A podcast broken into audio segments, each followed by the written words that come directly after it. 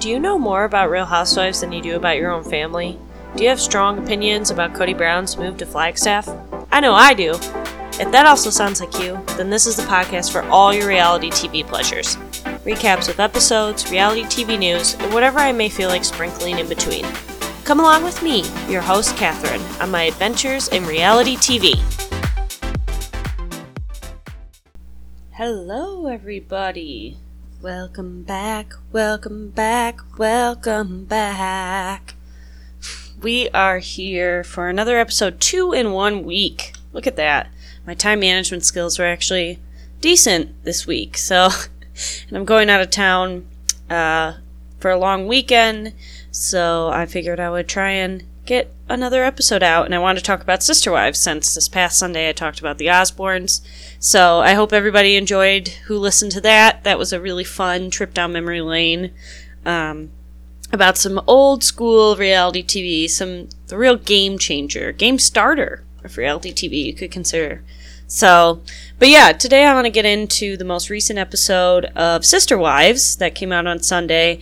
Uh, there's kind of like a lot of good reality TV coming out this week. Um, so last Friday started the Southern. Well, I say Friday because I watch it Friday mornings before I go to work, um, but it actually came out Thursday. Uh, the Southern Charm, the first part of the season of the series reunion, came out, and it it was pretty good. I have to say. Um, Southern Charm is Eh, I mean, we had to watch a dog wedding this week at this uh, season, so uh, we've definitely been in higher places. Uh, we're definitely not at the Kathryn chasing Thomas Ravenel down a, a dock in Charleston, are we? But alas, this reunion actually was pretty good for the first part. I don't know why we have Madison or Kathryn there. They were around for two minutes of the whole season. Madison sucks. I'll just say it. Madison sucks. People on Instagram are like, oh my gosh, she was barely in the season, but this reunion, she was running the whole show. She was a producer. Like, no, she was just mean. Like, she just sucked. And she's evil. I'll say it. She's fucking evil.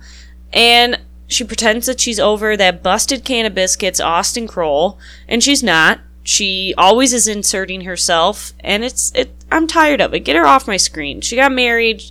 I, don't care about her. I never liked her in the first place. Same with Kathryn Calhoun, Dennis Ravenel, Den, whatever her fucking name is. She did nothing this season, and she really is.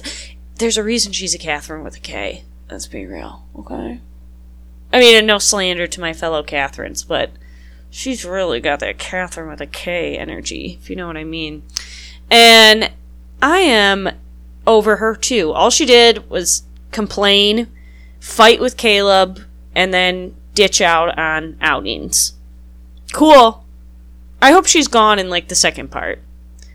Anyways, uh, a good part for me was Taylor ripping into Shep, pretty much calling him a man whore, and you know saying that she knows he was cheating on her the entire time that they were together and then she at one point says that she was the whore that stuck around long enough.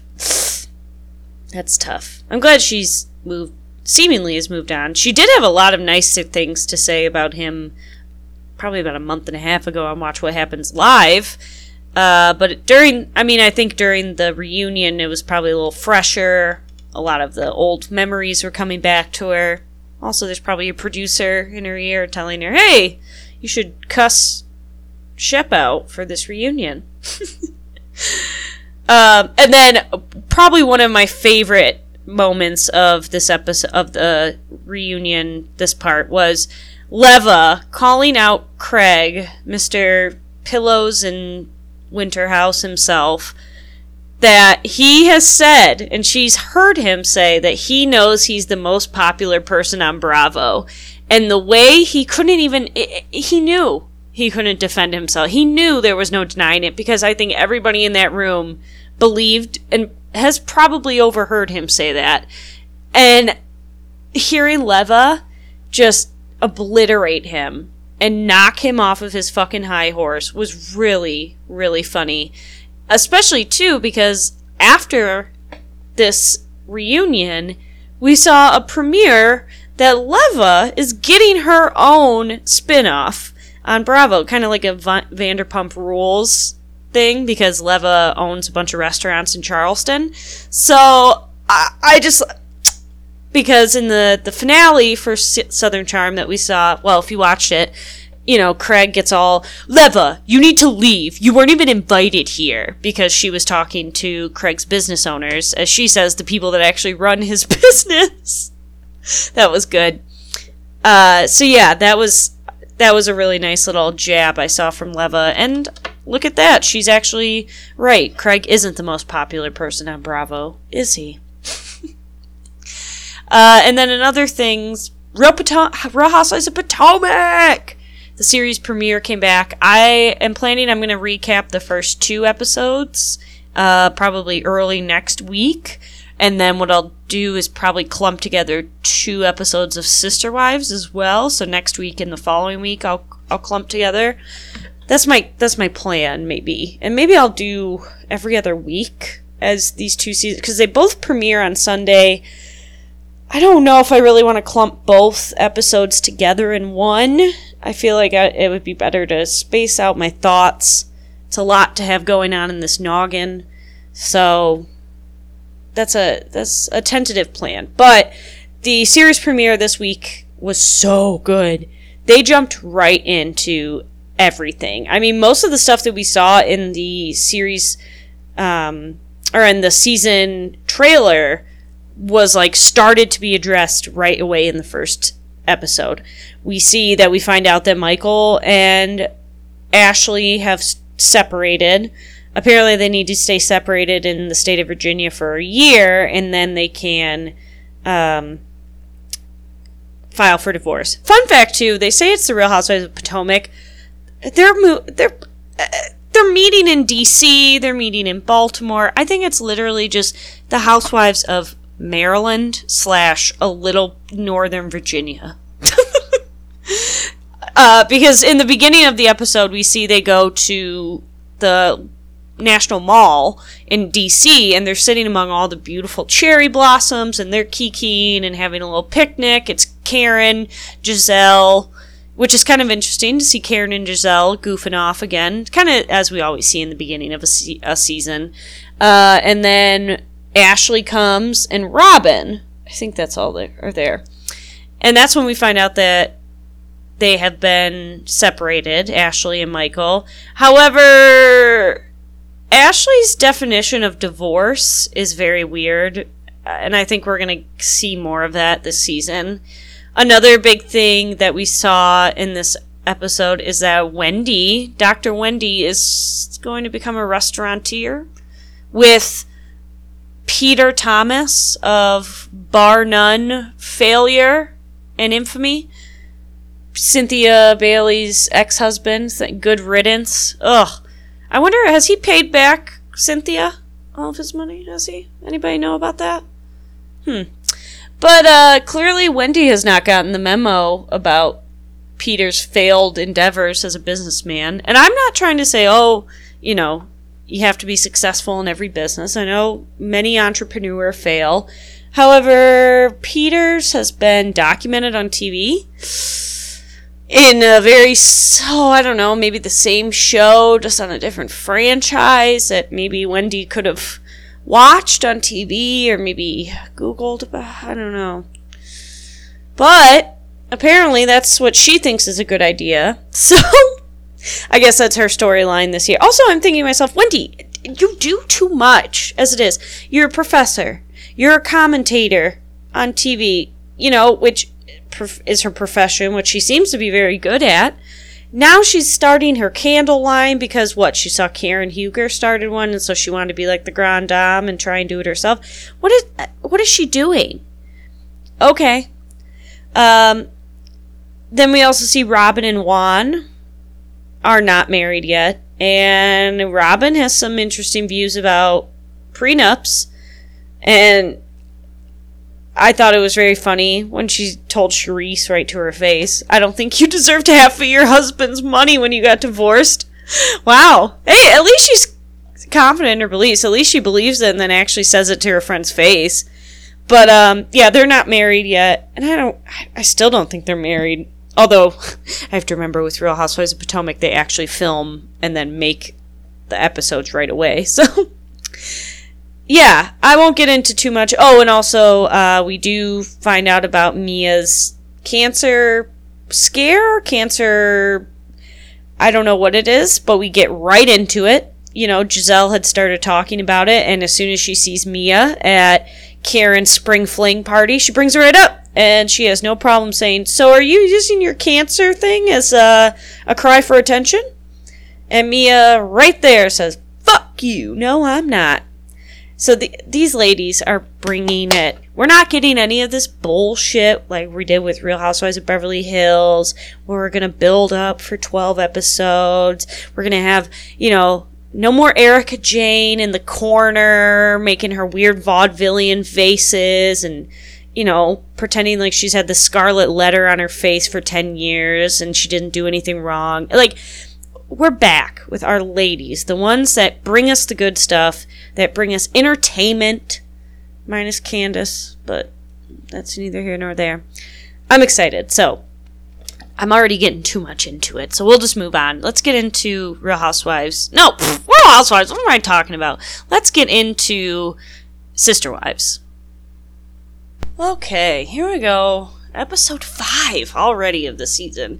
It's crazy because it doesn't feel like 5 episodes already because the season's actually been good. Usually by now it would feel like, oh my god, it's this episode 12. Put us out of our fucking misery already. But, um, you know, we are still seeing some good stuff, and Kody continues to amaze us with his stupidity and um, misogyny and overall dumbassery every week. So we start off with Kody in a talking head, and he says that him and Christine have essentially been on the quote fast track from separation to divorce. Uh, I think it's just you're divorced because she called it. You aren't legally married, so uh, I think that's it, Kody. I think is he consider. I think he may be considering that him and Christine are officially divorced when she moves to Utah. So maybe that's what he's considering is like that's his fast track. But so the last time that they got together as a family, well, the adults, was when Christine told everyone that she was leaving, and Kody feels just very alone in the family. I wonder if it's because he's been not seeing any of the family for the last year. Maybe that's why? I don't I don't know. Crazy concept maybe. But alas, Kody has other problems to deal with because he has to get an RV for Janelle and he has to get that RV out on the property. God damn it, Janelle. You know, you dummy having to find a place to live. so we then see Kody show up to Janelle's house. He comes up and he gives her a, a little smooch for the camera. And then we shot. What we saw was that Kody shows up in a truck, a truck with the Ford logo clearly blacked out. But um, I guess this is the truck that he got to haul Janelle's RV for uh, her her new home and to bring it from its wherever they got it to. It sounds like they have to drive it from like a pretty far way. Of, ugh, excuse me, fucking words today, man. It sounds like they have to drive it from a pretty far away place. So I'm not sure what that's about, but they got a truck. Uh, and we hear from Robyn in a talking head, you know, oh, everyone says we need to buy a truck for Janelle's trailer. And I'm just saying, uh, no, we don't. Which I hate to admit it, but Robyn isn't wrong here. They could have rented a truck. Um, I have some other options that we go into because what we find out is that Kody got this truck from his deceased brother's wife or widow and she's just been holding on to this truck. Mind you, Kody's brother has been dead for like 7 years. Like it's been a while since that happened because it was before Kody or Caleb and Maddie met uh, fun fact so, Kody has a brother who passed away, and his wife, who I believe her name is Erika, has a brother. That brother's name is Caleb, who then married Janelle's oldest daughter, Maddie. Now, they're not technically related because they're only in laws. However, I think they met at the uncle's, Maddie's uncle or Kody's brother's funeral. So that's interesting. When love ignites at the wake of a dead person. Huh. I mean, hey, good for them. They seem happy. I don't care. But anyways, just so in case people weren't putting that together, uh, yeah, these waters run very quick. This this river does not run deep in this family. But anyway, so this truck that Kody has that he's going to pull Janelle's RV with is his brother's old truck. And apparently during the holidays, Kody asked his sister-in-law, "Oh, if you plan on getting rid of that truck, you could sell it to me." So why didn't you bring that up in the last episode when you were talking about, oh, we need to get this truck and there's not, you know, what the hell are we doing? Why didn't you just mention, oh, we'll get my dead brother's truck? Also, like, did you really need to buy that truck? Because Kody brings it over to Janelle's and then starts saying he doesn't like having equipment he doesn't use. And you know, there's maybe a few things he's going to need this truck for, but not everything. So Janelle says, well, then I'll drive it. But Kody, of course, with his perfect response, says he doesn't want the truck wasted on soccer mom shit. You know, he doesn't want it on that woman shit. This is too big of a truck for that type of stuff. It needs to be doing work, okay? Also, I don't think any of Janelle's kids are in soccer. And Kody, of course, wouldn't know that because, you know, he doesn't know anything about his children. But okay, Kody. So again, I ask, okay, you don't have enough reasons to use this truck. However, you don't want your wife to use it for things. So you bought it. Why didn't you just ask your sister in law, hey, could I maybe borrow Dead Brother's truck for a few days and I'll bring it back with a full tank of gas and maybe we'll we'll take you out to dinner or something and like why did you need to fucking buy it? Like I, I fucking Kody. He's so stupid. Because it's a great idea because he came up with it. Now if it was Janelle's idea to buy the truck or it wasn't, you know, Kody's dead brother's truck, it would have been, you know, not it would have been the stupidest idea ever. Then we see a talking head of Robyn, and she apparently thinks the idea of Janelle driving a big truck is hilarious. I think Robyn is trying to troll a little bit. Like, is this her idea of trolling Janelle? Because she hints at something like Janelle has had issues driving bigger vehicles before. Like, shut up, Robyn. You probably barely can drive a minivan. Like, uh, what are. Shut up. You're useless. She's trying to find a home for herself. Go back to your dumb mansion. So now Kody wants to go back to Coyote Pass to decide again where people's homes are going to be.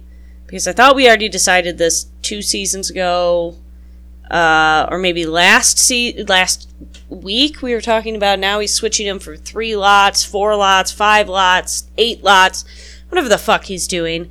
Um, and so Janelle again elaborates on her plans that she wants to build a casita, which I guess she's thinking is like a small apartment or small house that like goes above a garage.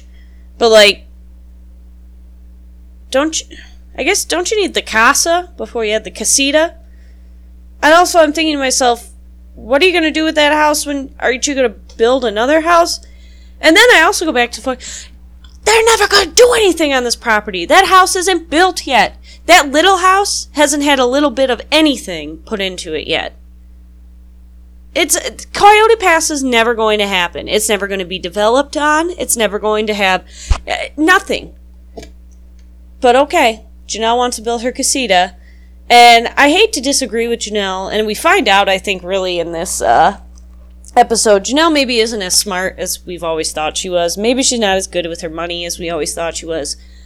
I I understand Janelle needs to find a place to live. The rental market at that time, the housing market was a shit show. It's still a shit show. Hey, newsflash, guys, we're in a, a, a housing crisis in this country, in case you weren't sure. We're in the U.S., that is.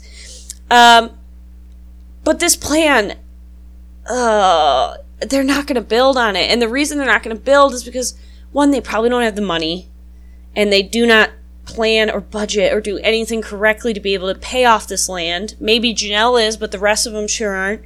And Kody drags his feet everywhere. So, of course, you know, Janelle has these grand plans that they're actually going to build a casita within like a year.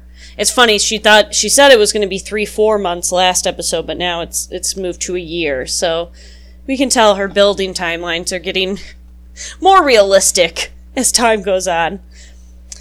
Then we hear Janelle says that she's only bringing three suitcases worth of stuff to her RV.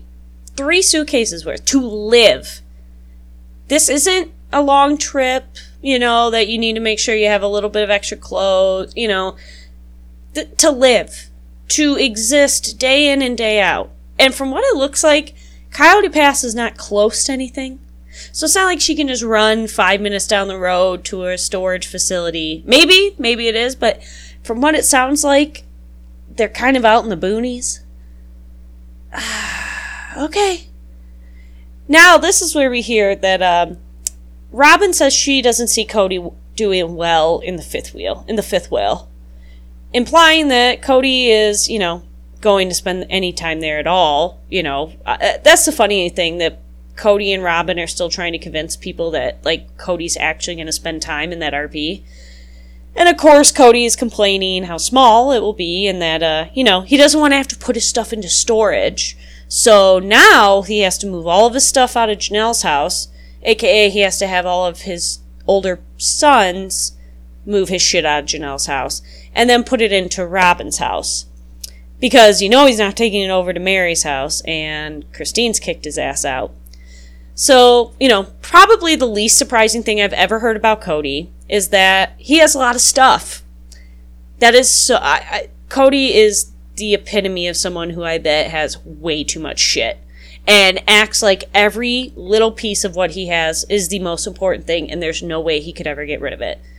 Ugh, I have an ex that was like that and mm, one of the most infuriating people ever.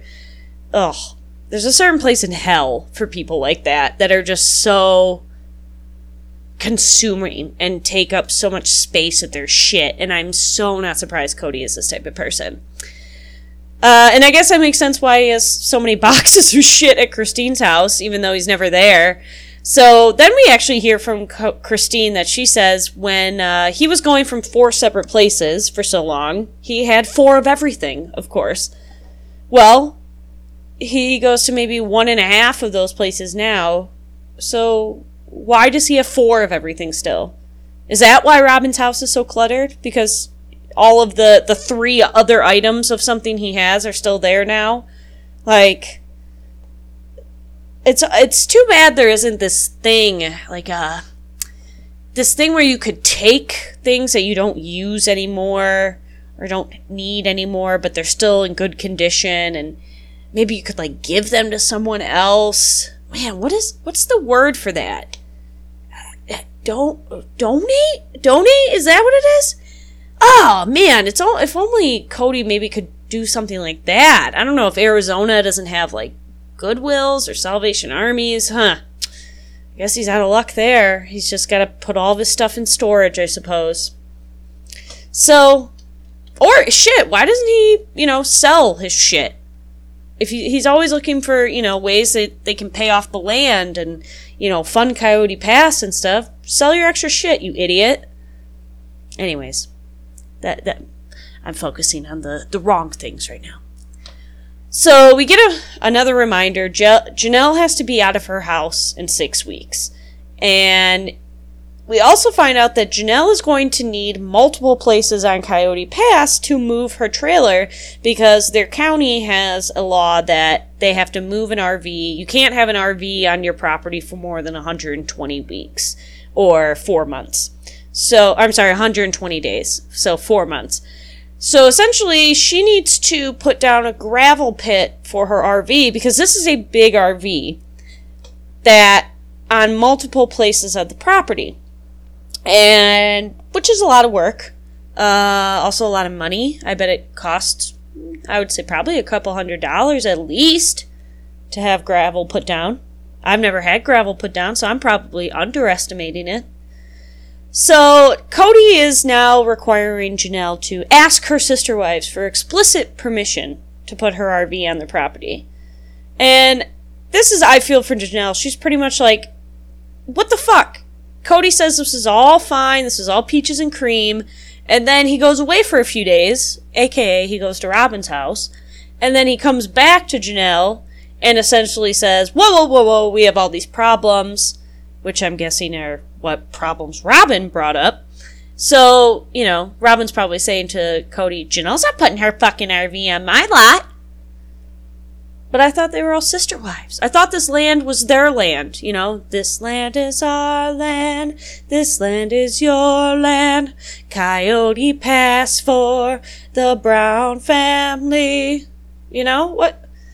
I thought this was a joint venture. Why? I thought if we want to get on this land, no matter what, why aren't we allowing our fellow sister wife Janelle to sit on the to to live on our land?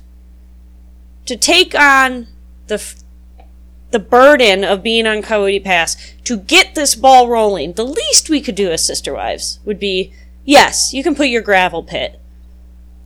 And Janelle is saying, I don't need to ask for permission. Again, we already talked about this, you know. And she again iterates, I will be homeless in six weeks. Let's fucking go. And I think we're, like I said, maybe seeing Janelle isn't the smartest one anymore. She's not the best with her money. Uh, but she has a sense of urgency. She does need to get going. Okay? And I, as much as I do love that she's sticking it to Kody, they really are flying by the seat of their pants with this shit, and they're really highlighting how little is developed on this land. I mean, no electricity, no water, no sewage. I I would I would be like a long weekend would be enough for me on that land. The shit alone, not being able to flush that or have some sort of excess area to put it. Oof! Yikes! Yikes! Yikes! So of course Meri says when we see her in a talking head, "What if I don't want an RV pad on my part of the property?"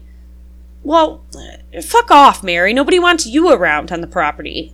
Like, and we'll find that out later in the episode too. Like, and of course Meri says that because she's just an unhelpful bitch, as it always is. I feel bad saying that. I know she's mourning. Well, she wasn't probably mourning when that was filmed, but anyways. So Janelle has to get back to moving, and Kody gets back to doing nothing, and he acts like he's going to be helping the boys move a piano, which I found out online. Apparently, it's a very Mormon thing to have a piano in your house, because I was like, who in Janelle's house plays piano? I mean, maybe they all do, like, maybe I don't know, fucking Janelle could be like Liberace on the keys, but uh, I was also reading online, people are like, yeah, that's just a really Mormon thing. Every Mormon family has like a piano in their house. So they got to move that, and I doubt Kody will be any help in that regard. So then in a talking head, we get Kody, and he says Janelle did the wrong thing, or she did this the wrong way, and she needed to ask permission if she can park on people's property. And he's not going to ask. Because God forbid he does something for his wife that, you know, helps her living situation move along. So, of course, they, you know, dump more money into putting this RV on the property. So they have to meet people who are going to, like, put culverts and a bunch of shit around. And, and then they're kind of deciding where's best to put a gravel pit, you know, where's it closest to the road that makes sense to, all that type of shit. Stuff that costs money, you know? Stuff that costs a lot of fucking money because it costs a lot of fucking money to develop land. And there's a reason why rich people do it. I'm not saying that's always the case, but there's a reason why Kody hasn't been able to make it happen because it is a lot of money. And Kody doesn't have money. Even though he says that he makes $200 an hour, he doesn't. Okay. So Kody then continues to say, This is very satisfactory for Janelle because she's pushing for things to get done on the property, and so there's definitely a method to her madness. But it's dangerous to push around people who are resistant to her plans. Is that a fucking threat? Like, it's dangerous to push a. What does that mean, Kody? I don't. okay. I'd be like, dangerous. Are you gonna fucking slit my throat in the night because I got this RV, dude? Of course, Meri talks some more shit. You know, like anybody gives a fuck that she'll be around on Kody, Coyote Pass. And she's saying, you know, there's not much that can be done on the property because they still have to pay for it. So, of course, it's stupid for Janelle to, you know, think that things could be done on it or, you know, we could go forward at all with this. And then, of course, Christine wants nothing to do with it. She says it's not her land, it's theirs. If I, you know, maybe Christine should be like, all right, Janelle, what you can do is you can move your RV from your lot to my lot. And then we're good. You know, move it. I don't can you swap it between two lots every 120 days? I don't see why not. Anyways, back in this conversation when they're at Coyote Pass with the, the people talking about their culverts and shit, Kody starts bringing up the cost of lumber pl- prices with these people. Like, you know, he hasn't already been reading about it everywhere in the news, like we all were in spring 2021. I mean, like, I wasn't even fucking building a house. I, I have never built a house. And I knew building costs were through the roof, and lumber was fucking sky high in price. Like, you can tell in this moment he's just trying to add more talking points to in front of Janelle to make it seem like her idea of building a casita and like trying to have a place to live on this land that they own is is stupid. And uh, it, like the way that he, he's so bad at that because he is like he's like oh so so you're saying cost of lumber's going up right now, and one of the people, the experts, I'll call them, the land experts, was saying, yeah, pretty much the cost of everything is going up. Well, yeah, no shit, Kody. Anyways, Janelle says that she has been saving and she's been scrimping her money and making it a priority, priority so she thinks it's time the family makes it a priority to pay off the land as well. Uh, unfortunately, I think Janelle is probably the only person on that payment plan and it's very clear she has not gotten the memo from the rest of the family that that's probably never going to happen. so then we're back to the metropolis of Parowan, Utah, where Lizzie's Heritage Inn, Meri's B&B she owns, is, and she's filming there, and it's been four weeks since her mom, Bonnie, passed away. R.I.P. Bonnie. And Meri kind of tells us that it was very sudden. Um, and like she saw her mom's clothes were still laying on the bed. It was so soon that she just got sick. She was running the B&B, you know, doing all that type of stuff while Meri is in Arizona. And so Meri obviously doesn't know what to do or how to figure out how to do things without her. She's feeling kind of overwhelmed. Very I'll give her that. Meri's a bitch, but I'll give her I will give her the grace if I understand. That's probably very very hard to under, to go through. And so as a result of her bringing this up to Kody, you know, saying, I, I don't know what to do without my mother. This is hard. What am I going to do with the B&B? Kody suggests that she just moves up to Utah and runs the B&B full time. Woof. Woof. Woof. Woof. Woof. Meri. Meri, take the fucking hint. Choose happiness, Meri. Christine told Kody that she is leaving him and moving to Utah, and this man is beside himself. But that same man, now four weeks after your mother passed away, Meri, is telling you to just go and move away to your B&B. This same B&B that when you bought, you made it very obvious to all of your sister wives who remember you made it very obvious that you never wanted to live there time. It's like, Meri, you are doing yourself no favors by sticking around. Take the hint. This man just asked you to move away from him. She is she is the saddest person of all time. I will just say it right there. And like we hear from Janelle and Christine and Robyn say, well no, actually Robyn doesn't say. Janelle and Christine say it is very clear Meri never wanted to live up there. That was never her intention. What it was is to have her family home back in her her name, back in the family, and run the B&B as a, a source of income, a business, whatever. Of course, probably Kody's never listened to that when Meri talks about it, so you know, I guess I'm not really surprised that Kody would say, well, I'm, I'm not surprised at all. Kody would tell her to move away. But in Kody's mind, I'm sure he's thought this entire time, oh, yeah, Meri's going to move there one day, right? Right? oh, man. Meri. So then, of course, Robyn has to defend it and defends Kody's telling Meri to move away by saying he probably didn't mean it in a bad way, but uh, it could be completely misunderstood and, and sound bad. And he processes and is creative out loud sometimes, and it's sometimes terrifying and insensitive. Terrifying. That's what Robyn's words were. Terrifying. The way that Kody thinks out loud and is creative out loud. okay. What a way to describe your husband as terrifying. Uh I don't know if that's the right way. Maybe he's a dick and is making it very obvious he doesn't fuck with Meri anymore. so then Meri goes into how she was here from the beginning. You know, her and Kody, they had plans. He loved past tense, loved her. And then Meri says for Kody just to say, oh, whatever, just go up there, it doesn't make sense to her. Oh, Meri. Choose to love yourself, Meri. Choose to love yourself. I want to know what Leon thinks of this. I bet Leon is like, Mom, fucking leave him. Leave Dad. Leave him. I it makes no sense for her to stay. And the and the reason that she gives is that you know she is you know devoted to making things better. And mm, oh, that's so sad. God, Meri, take the fucking hint. And she acts surprised that they're still in the situation. She's like, I just feel so sad that we're still in the situation that he thinks this is the case. It's like he doesn't uh, you haven't done anything to change his mind. He Kody doesn't want you, Meri. You are a turd that doesn't flush in his mind. Oh man.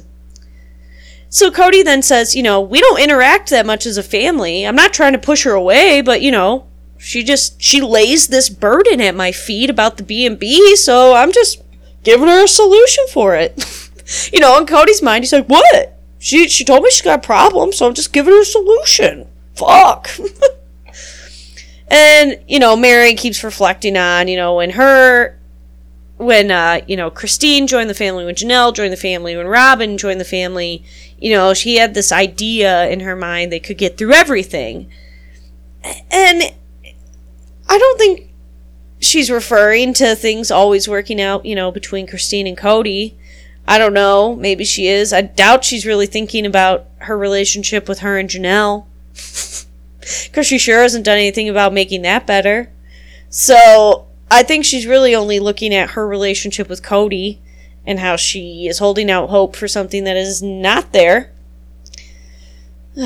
Uh, Meri thinks that she can just reassess, reassure people she's not going anywhere, and, you know, Sure. Whatever strikes your fancy, Meri. You fucking dummy. and again, it, like she keeps expressing like she feels alone and empty and she has to figure out all this stuff by herself and it's like I thought that you had all this family around you. I thought that the reason you joined plural marriage and did all this was to be surrounded by family. And now look at you. You're alone grieving your mother in Utah, in Parowan, Utah. Which, by the way, I did a Google Maps of Lizzie Heritage Inn and checked out, you know, the street view. Uh, there ain't much popping there. I don't. I, I think that B and B may be the only restaurant within ten miles. So, what are? Uh, why are people going to Parowan except maybe to like see pictures of Meri's old family? Like, I mean, I guess maybe there's like a lot of hiking and you know there's mountains and stuff by, so maybe people do it for that. But like, uh, there ain't there ain't shit happening there. So we are now with Kody and Janelle in Kody's dead brother's truck. Sorry. I'm sorry. It sounds insensitive. I, I may may he rest in peace, but it is funny just to call it Kody's dead brother's truck. So he and Janelle are going to see the the trailer. I guess it came to their some location and Kody is swinging some fucking selfie stick around trying to record him and Janelle. You know he's trying to record Janelle to get, you know, her terrible reaction or something. And Janelle does not want him to record because you can tell she's nervous. And you can tell she's very nervous that she bought something sight unseen. So Kody doesn't film her. However, they do see it, and it's very, very big. It's a very big trailer. And Kody makes a joke saying, like, oh, it's Janelle's birthday, so this is her birthday present. And Janelle's like, uh, this is a birthday present to myself. And then Kody plays it off like, oh, what? I was making a joke. I wasn't implying that I bought it, you know? Yeah, of course you weren't, you cheap bastard. So, anyway, we see video footage inside of the trailer. It looks nice and modern. You know, like it looks like a really nice brand new RV. Like I bet it would be really nice to camp in for a week or so or take on a, a road trip. I mean, I don't know how living in it would be, but Janelle, of course, thinks it's really big, and Kody thinks it's tiny as fuck. Of course, he does, because, you know, he has a million dollar seven bedroom mansion in the woods with him and Robyn to go be- with you know, where he lives with Robyn. So, you know, his other wife with his child moving into an RV, that's that's piddlywink stuff. So then Janelle's sons are packing everything up in Janelle's house. Shocker, we don't see any sight of Kody in these scenes. But of course, in the middle of a talking head, Kody has to make it sound like him and Janelle are in the middle of the move in moving. They're in the middle of about to live in an RV, so they're pretty strung out. Oh my God, I hate this man. Sir, you aren't doing anything. You aren't moving. You aren't existing in an RV. You probably spend two hours a week there to empty the shitter and make sure it all goes fine. And like wave to Savannah and say, Hope you're well. Bye bye. Like, you aren't strung out on anything. You're strung out on not being able to control your wives.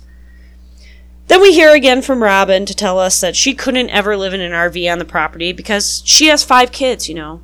They're all of tender ages. Tender, tender ages. You know, some of the same tender ages as Janelle's kids that Kody insisted she kick out and make live on her own, make live on their own. You know, those same tender ages. But Robyn just couldn't do that, you know. And so that's what Robyn says. We'll just leave it at that. And has a little smirk. Okay, bitch. Meri says she couldn't do it unless she was actually traveling the country. Meri would need a five bedroom RV. Also, Meri doesn't need a fifth wheel. She is the fifth wheel. But uh, I wanted to break that out so bad. I also thought it was funny in the last episode. They had Meri describe what the fifth wheel was, and I thought to myself, it's very fitting to have the fifth wheel of the family explain what the fifth wheel is. Now we're back out at Coyote Pass again. Kody's in heaven. He's got his friend that moves dirt and builds culverts and shit out. They're doing the damn thing on the property. Uh, I guess they have like drainage so that water moves around. Uh, whatever. I don't give a fuck. Kody's in his power visor again, so his ramen noodle hair is just flapping in the wind, ready to go. He's got work gloves on and is doing nothing so Kody's in his element. He's really in his element. And now we're hearing about Kody's rental property plans for the, the property. So, you know, I guess since Christine's leaving, fuck her house. Uh, and now they're going to have, you know, the three houses one for Robyn, one for Meri, and one for Janelle. And then they'll have the two other lots that will be rental properties. And that's going to ha- keep them surviving during their retirement. And Okay, Kody. Whatever you say. And Kody continues saying his life is in so much limbo, he doesn't know what Christine leaving looks like, and he's angry about it. He's so angry!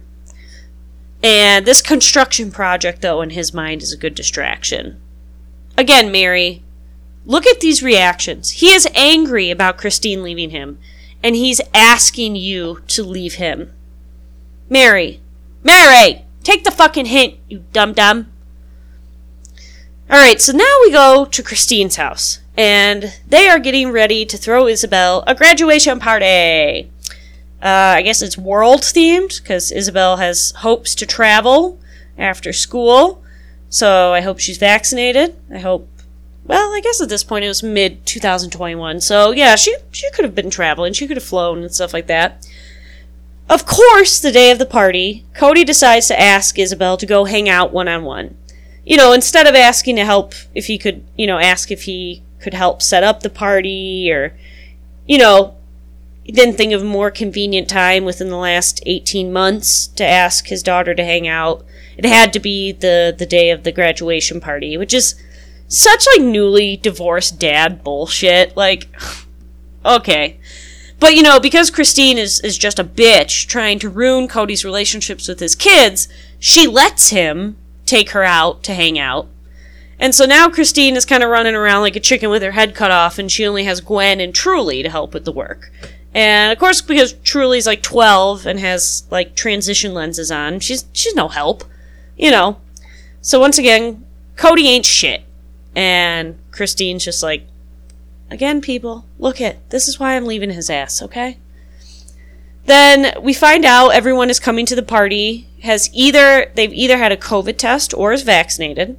So finally, we're hearing more about people actually getting vaccinated. I'm very curious, though, who was on that list of who's vaccinated because, like, at this point in the year, vaccines are open to all ages. You know, I I got my first dose, and I'm giving my own this uh, no HIPAA violation. This is my own medical information by my own free will. I got my first dose of the Pfizer in on April 7th of 2021 and then got my second dose 3 weeks after. And that was when all regulate it was all ages were open because I wasn't 30 yet and so it was everybody 30 and under could get their vaccine. So I'm going to assume that that was also the case for Kody's kids in in Arizona. I'm very curious who was on what list. I assume the younger kids probably, if they were under five, or wasn't it under twelve? I'm not going to get into. that. I don't give a fuck. I don't think Kody was on the vaccinated list. Let's put it out. Let's put it this way. So, anyways, everybody is able to get together and hug, which was very important to Ysabel. That's nice. Again, this is just a few weeks after when Christine told the wives that she's leaving, which we saw in the last episode, and they have not talked at all since. So she knew it was going to be a lot to get together so soon, but she also knows, like, Christine's like, yeah, this is probably going to be the last times we're with them. Uh, and we find out that out of all the kids, all of Christine's kids except Truly, her youngest, know. All of Janelle's kids know. And she doesn't think, Janelle says she doesn't think that her kids are bothered that much that Christine is leaving because they're already planning visits in Utah. That's very nice. Robyn says, though, she told her kids, and of course they're all very sad, especially the tender aged Sol and Ari. And I would not be surprised Robyn probably made it out to them like they'll never see Christine's family again. And Robyn was probably sobbing her eyes out as she told them you know, and then she says, of course, her older kids were very sad and very confused. And it's like, why aren't you encouraging your kids to make a plan to see her in Utah, like Janelle's kids? You know, Robyn keeps making these accusations like her kids are so left out and stuff. Well, maybe help foster that relationship, you dummy. So we're back at the party. Ysabel has to essentially like follow and kind of be like, hey, hey, Robyn, to get a hug from her. You can tell Robyn is trying to slick into that party. You know, she's she's trying to make it all weird and act like things are going to be awkward. You know, Christine's leaving, so how how are we going to function? How is this going to be? And, you know, Ysabel being the sweet golden light of a child gives Robyn a hug and just wants to be with her family. Also, what's fucking hilarious is I noticed Robyn and Christine are pretty much wearing like identical shirts at the party. I noticed I'm like, oh, Ra- Christine probably was like, fuck, I wish I could change. Fuck, I wish I could change if only I wasn't on camera. Then, this is really interesting. This is the shit I've been wanting to hear about. We hear from some of Christine's kids in a talking head. Ysabel first says she was sad about hearing that her mom and dad were splitting up, but she did see it coming. And she was saying she knows that sometimes things don't work out, but she's happy that her mom is going to be happy again. That's very sweet, you know? I think that's probably a very common thought with kids, you know? Then we hear from Mykelti and Tony. Mykelti and Tony. I. Watching Tony gives me bad vibes. He. When I look at Tony, I feel like I'm being assaulted. Does that sound. That's probably too much. But I think most people understand what I'm saying. Anyways, in their talking head, Mykelti says she's relieved that she knew. She was relieved that she found out her mom and Kody were splitting up. She knew they weren't happy anymore. She knew they weren't in love anymore. So in her mind, she's like, "It's it's good they aren't together." Damn straight. Tony is um, very careful with his words, and he says he thought it was inevitable in his eyes, and he can't see how any man is perfect enough for four wives. I, I, I surprisingly understand the sentiment he's making there. I don't think Kody's perfect for anyone. One wife, let alone two, three, four. but hey, they say a broken clock is right twice a day, so I, I can't hate Tony too much in that. Kody, of course, is moping around the graduation party. You know, no one's coming up to him and talking. He's sitting there next to Savannah, saying nothing to her. It's like, I wonder why none of your kids are coming up to you, Kody. And Kody is saying, of course, his relationships are strained with a bunch of the kids, and, you know, he's not trying to be angry or hold them accountable. He just doesn't think he has the respect he deserves, okay? So instead of enjoying the party, he is just moping around and, you know, says he feels bitter. He's bitter towards his kids, like a fucking toddler. so, uh, they're also. This is. this was funny.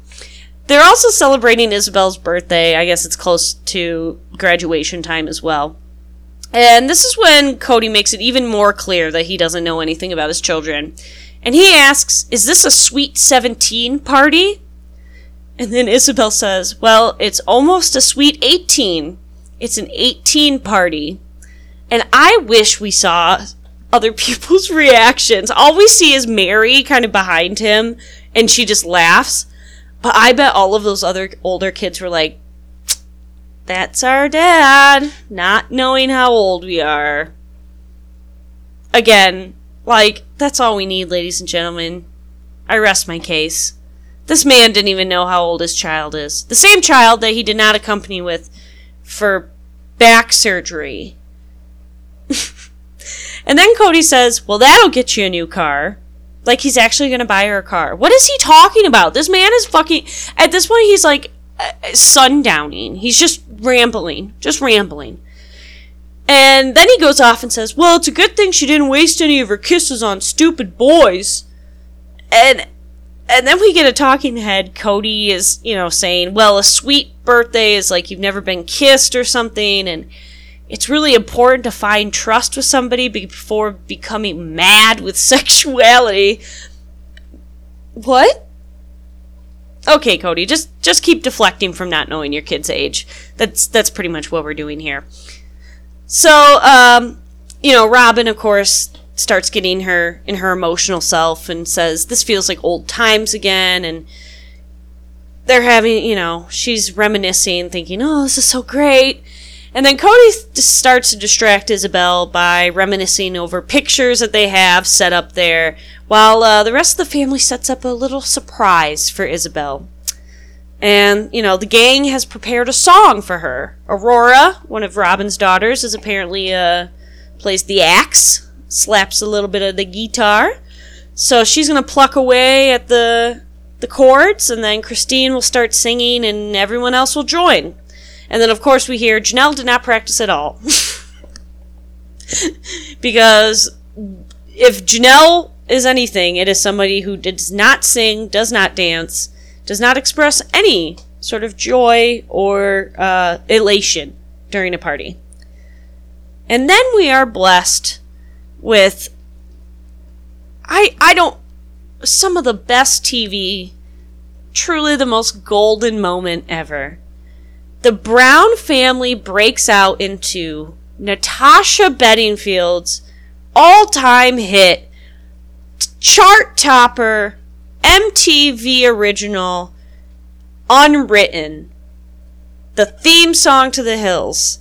I seriously, I almost fucking broke down into tears like Ysabel did. And as soon as the music start plays, starts playing, Ysabel goes, "No!"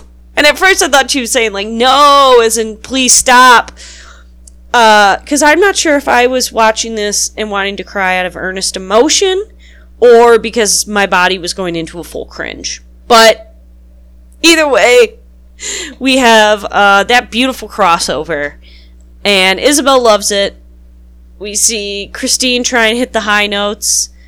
Breanna, Robyn's daughter, also hits the high notes, and uh, just chef's kiss. We deserve this, people. We deserved this. So then Robyn keeps going on again about how being together is so healing and it was so great. But most importantly, Isabella's happy, and she said it was a great time, and she is really enjoying this. So, you know, Isabella is just a sweet kid. We see, she, you know, the adults talk about she's just a great kid. She's, you know, really genuinely happy to see all of her siblings. She gives Aurora and Breanna big hugs for playing the song for her. And, you know, Christine reflects on like she's been through so much between her scoliosis and bad migraines and, you know, having a shitty dad. Oh, wait, did I say that? she has been through a lot though. And, you know, she's just, she's turned out to be a great kid. She's a great kid. So yeah, now she's moving off to college to, you know, go live with Maddie and Caleb in North Carolina. Uh, I hope she's still in school and doing the damn thing. So good for good for Izzy. And then Robyn, of course, with her infinite wisdom, is saying, you know, this is so nice. Why isn't this worth staying for? Why isn't this worth fighting for? Because in Robyn is such a simple mind. It's like you don't stay in an unhappy marriage just to have like some birthday parties twice a year. Like you you show up and then you leave and you talk about how shitty the other people are. Like yeah. Also, too, Robyn, you have been divorced. You know why people leave marriages. Stop acting like you don't understand why somebody wants to leave Kody. And say, like, because you have a nice birthday party, that's why somebody should just ignore 10 years of being emotionally neglected and, like, because Kody told her he doesn't want to have an intimate marriage with her, she should just ignore that because she had a great birthday party and graduation party for Ysabel. Ugh. Then Meri kind of joins in on this, and she says that uh, she sees days like this when everyone's together and you know setting their crap aside. You know, because having ten years of marital issues is just crap that you can just set aside. You know, so why can't they just do this? They aren't doing justice to their family. You know, in Meri's mind. You know, in Meri's mind, staying unhappy and uh, you know being miserable to a husband that doesn't want you. That's staying devoted and doing your family justice. Sure, Meri. then Janelle says that she sees some storms brewing in the family. Okay. A little ominous. Uh, and she doesn't think they're going to see many more days like this in the family. Yikes. Janelle's pretty much just like, I don't see this happen. This this ain't gonna be good. I see this shit popping off soon. Uh, and then, you know, Kody's back to saying the evening went off without. Evening went off. the evening went off without a hitch, but, you know, he's feeling blue because nobody wanted to talk to him. and, you know, they'll never be this way again because Christine is leaving, and in Kody's mind, Christine is ruining everything. and it's just pretty much a bunch of Kody's, like, I wish, I wish, I wish. But, you know, he squandered a bunch of time away from his kids. And he says that he's in a state of regret and frustration, and that it's a weird thing to be getting left. Okay, Kody, very insightful of you. Yes, it's very weird to be getting left. What? It's weird to have a woman exert autonomy and express that you sh- you suck. That's weird. Well, good. Get used to it. I hope it feels a little uncomfortable. And, you know, we end off with Kody saying, you know, all of this is making him question why he got into plural marriage. It's making his question his faith. He's been listening to some REM and it's making him question his religion, you know. Losing my religion. Do you think Kody sings that song a lot when he's like having a crisis of faith? That's me in the corner. That's me in the spot. Light. Losing my religion. I, now I'm gonna ruin that song for myself. I like REM too. God damn it. Anyways, uh, you know, Kody's just, of course, continuing to be on this will he, won't he, with poor Meri. You know. I just, to me, listening to Kody act like "woe is me" is just so funny. This man is the most put upon, the most inconvenienced, the most burdened man ever. Nobody knows a burden like Kody Brown does. And it's we're just seeing him handle it like the godly man he is, okay? That's that's strength, people. That's strength. Anyways, that's it with the episode. Um, next week we see that there's a preview that Christine ends up telling Truely that they're moving to Utah and not in the way she was planning on it.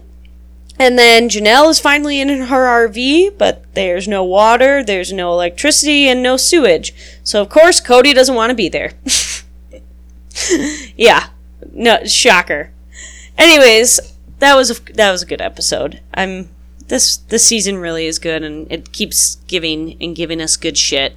So uh, I'm hoping my plan will be to talk about the first two episodes of Real Housewives of Potomac later this. Well, it'll probably be after Sunday, just because I got shit going on, and then I will talk about probably two episodes of Sister Wives the following week. So I guess a week and a half from now. I hope I hope everybody has a wonderful rest of their week. Have a great weekend. Uh, give us a follow give me a follow on Instagram at Adventures in Reality TV. Also, we have an email, so if you want, send me an email. Let me know what you're watching. Is there something you want me to cover? Is there stuff that you're enjoying that I'm covering? Just love to hear from you guys. I'm also I'm thinking about uh, starting a Twitter. I'm not sure yet. Maybe it's might be too much to handle. We'll see. We'll see. I'll keep you guys posted. Don't worry. But anyways, go go check us check me out on uh, Instagram. Leave the podcast a review, subscribe, like, all that stuff. Helps other people find it so they can join in all this fun. So, anyways, um, with that, be good to one another. Don't be an asshole. Bye! this has been a production of C Money Entertainment. Follow us on Instagram at Adventures in Reality TV